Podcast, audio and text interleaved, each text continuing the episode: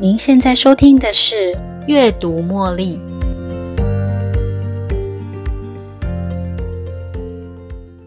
在女权之声无惧年代的电影主题曲 Landslide 这首脍炙人口的老歌，它是由 Robin Sherwell 翻唱的，里面有几句歌词它让我觉得印象十分的深刻。 Well, I've been afraid of changing'Cause I've built my life around you, but time makes you bolder. Children get older, and I'm getting older too. 歌词大概的意思是说，我好害怕改变，但是时间会让人坚强，会让孩子长大，它也会让我们变老。它道出了逝去的光阴，它是你我或多或少都存有的恐惧。老了真的这么可怕吗？值得为了不可逆的光阴付出一切的代价，只为了挽回年轻的容颜吗？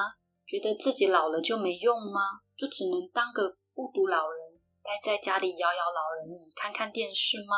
面对老人，自认自己活得够久，根本不怕死神什么时候会到，不怕死亡的未来老人，其实最应该担心的并不是死亡，那是什么呢？接下来我们会在节目中解释给大家听，跟大家分享《如果人生有地图》这本书，我们会就老后地图的主题为大家提出以上的省思。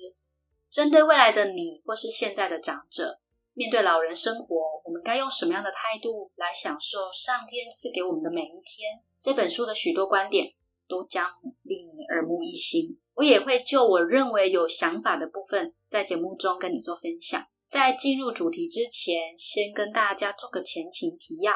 这本书的作者是由美国康奈尔大学人类发展学教授卡尔·皮勒摩博士 Carl Pillemer。 这本书它是由一千多位的美国长者提供的人生智慧分享，它将六大主题分别用五个基本原则来集结出三十个人生的课题。我们将受益于这一千多位人生专家的走过的生命轨迹，带我们找到更好的自己。想要多了解这本书的朋友，请参照阅读茉莉音频第十一集，您随时都可以再回到我们的音频做回顾哦。接下来是今天的主题，老后地图。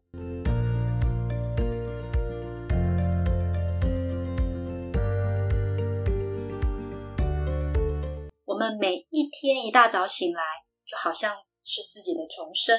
感谢上帝，我也是他创造中的其中一部分。感谢他让我看到每天的日出日落，每天都有新的期待，新的学习。我知道老化只是过程，好比孩子的成长也只是过程。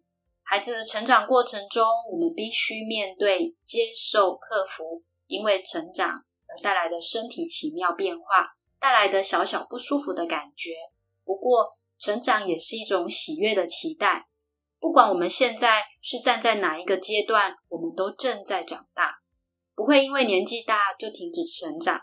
书中有一位九十四岁的长者，想要给人们关于变老的忠告。他说，我会告诉他们啊，在许多方面找出魔法，因为这个世界非常的神奇哦，你得放弃人们用恐惧塑造老人生活，因为事实上老人生活远比人们想的更美好。你可以享受早起看日出，你也可以在变老的过程中好好的做一件事。你该享受你的生活，每天成长一点点。虽然你正在变老，但并不代表你必须停止成长，因为你还正在成长。面对老年，你应该担心的是什么呢？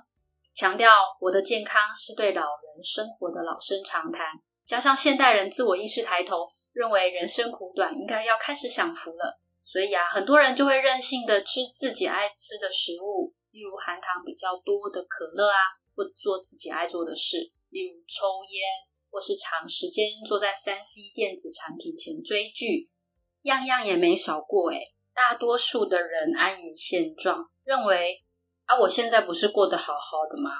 当子女或者是亲友劝他们不要抽这么多烟、喝这么多酒的时候啊，他们总是会回答啊，顶多就是早点走，反正现在小孩长大了，不用担心啦。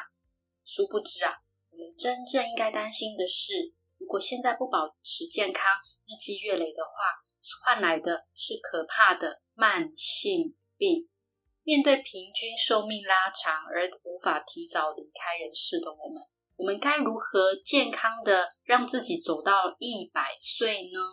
当死亡离我们还有这么大段的距离的时候，我们要怎么样才能够拥有好的生活品质呢？让自己过得健康又有生产力呢？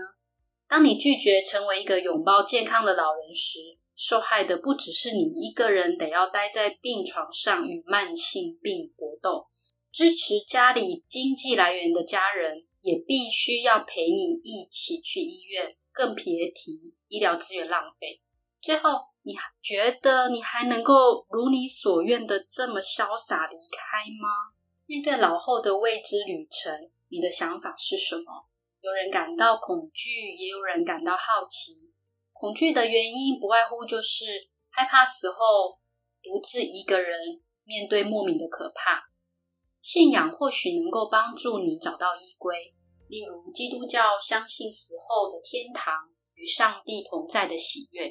无神论者大部分都是相信自己的力量，而不期望死后上天堂，不相信下一世转世的传说，也不怕下地狱之类的，因为相信现在的脚踏实地，日子过得充实美好，这一生就值得了，什么都不用怕，走了再说。其实这种人活得坦坦荡荡，反而好奇的是，如果真有天堂，那会是怎么样的美丽世界？如果有地狱，那又奈它何呢？死亡看似不足道，不过请教许多的长者，他们倒是建议为你即将来的旅程预先整理并好好的规划。除了遗嘱以及财务之外的议题，还有包括整理你的物品，把你这一生中喜爱的、对你有意义的东西事先做好处置，别让家人承担你的后事。预先做好准备，总能够消除紧张焦虑。本书对于老后的预先规划这个建议，在我个人看来啊，这是我完全未曾思考过的。以前我对老后的规划几乎完全在金钱上面打转，也就是储蓄险、社会保险等等的投资规划。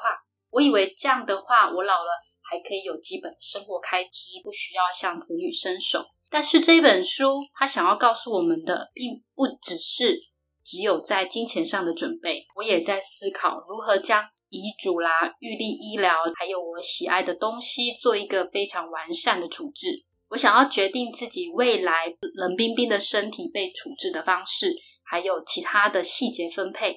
我相信我喜爱的物品，家人不一定想要照单全收，我压根也不想要到时候让家人不得不去伤神来处理我自己的东西。大部分的人啊，都会因为失去人生的某些过渡期，导致某些关系的存续困难，例如到外地求学、退休、失去伴侣、邻居或朋友的离开。在这些短暂的社交停顿之后，如果是长时间还未能再去建立新的社交连结，容易因为成立自己的世界而难以走出舒适圈，更难以建立新的社交圈。觉得被社会孤立与迟迟不敢跨出家门一大步的孤独寂寞，其实很容易出现新的健康问题。两个投入人群的秘诀，第一是对周遭保持好奇心，第二是有目的的设定目标。你的好奇心呢，可以驱使你想要深入学习，一探究竟，接受新的学习机会。你会想要做分享，想要跟新朋友聊聊你的新发现。在你经营的社群里面，会赋予自己一个非常有意思的角色。你的积极啊，刻意的经营这个社交圈，维持令人满意的关系，扮演跟社会的新连结，与新的朋友建立新的友谊，跟老朋友的保持联络，为自己规划好你的社交圈，老后的生活啊才精彩。对于新事物保持持续的好奇，没有必要担心，那不可能是你擅长的。也没有必要去害怕，老了我会不会学不来啊？只要想着，嗯，那个看起来很有意思哦，我想要去玩玩看，用这种心态马上去做吧。从古至今啊，让自己长生不老似乎成了人们一个最远大的追求之一。人类就一直寻找着让自己长生不老的方法，所以才会有提炼仙丹妙药。从中国历史里的秦始皇，他曾经派遣徐福到海外寻找长生不老之药，还有透支了长生不老药的嫦娥，结果飘到了月宫，从此与玉兔在月宫一起生活的故事。所以到底我们应该要为自己做些什么来抗老呢？是去吃抗老的青春不老仙丹吗？还是用医学美容还你青春的面貌？或者是浓妆艳抹将这些皱纹全部涂掉？或者是用厉害的相机滤镜啊，让你看到一个永远十八岁的自己呢？专家给的建议是，忘了抗老这件事吧，抗老只是暂时的，它会带来永无止境的挫败。要学着接受老化的事实，调整自己，依照自己的能力安排活动，充实每一天活着的日子。最后，我们来回顾一下通往人们向往的老后生活这五个重点。第一，老人生活比人们想象中的更美好。第二，面对老人生活，你应该担心的是什么？第三，准备进入这段惊奇的旅程前，请先预先规划。第四，跟社会连结的老人会孤单吗？第五，抗老，忘了它吧。最重要的是，你今天过得充实吗？今天分享的这个主题，我想也是大多数的人回避讨论的，因为有些人将它视为禁忌话题。不过，当我们不愿意去正视这个问题，持续逃避，用这种心态就这样到老，会不会有那么一天会后悔啊？后悔，因为自己不敢去面对自己的老化。所以，如果我们可以正视这个必然过程，是不是可以多争取一点时间来为自己做准备呢？享受更自在的生活呢？想要多了解这本书的介绍，你可以再重新回到我们音频第十一集来做回顾。我将这本书拆成几次不同的音频，分别以不同的主题，将书中的概念跟几个生活面向的应用，陆续的会在之后的几次音频中做分享。由衷希望这些资讯都能够帮助得到你，在成为另外一位未来人生专家的路上，我们一起快乐的往前走。本期节目献给所有想要通往幸福老人生活的你。再来是我们的下集预告咯。有一种关系啊，是在创世纪里面提到的。他说啊，这是我的骨中骨，肉中肉，我称她为女人，因为她是从男人身上取出来，因此人要离开父母，与妻子联合成一体。在这里点出了夫妻之间是怎么样的亲密关系。请大家持续锁定下一集的音频节目。对于本书的主题，如果你有比较想要多了解的内容，以及感兴趣的主题，或是你有其他的想法，也欢迎随时留言给我，期待您的分享。如果您喜欢今天的节目，邀请您在 Podcast留下五星评论，订阅并分享这个频道给你的好友。你也可以用赞助的方式，用一杯咖啡的金额支持这个频道持续运作，为大家提供更多优质的内容。感谢您的收听，我们下一期再见咯，拜拜。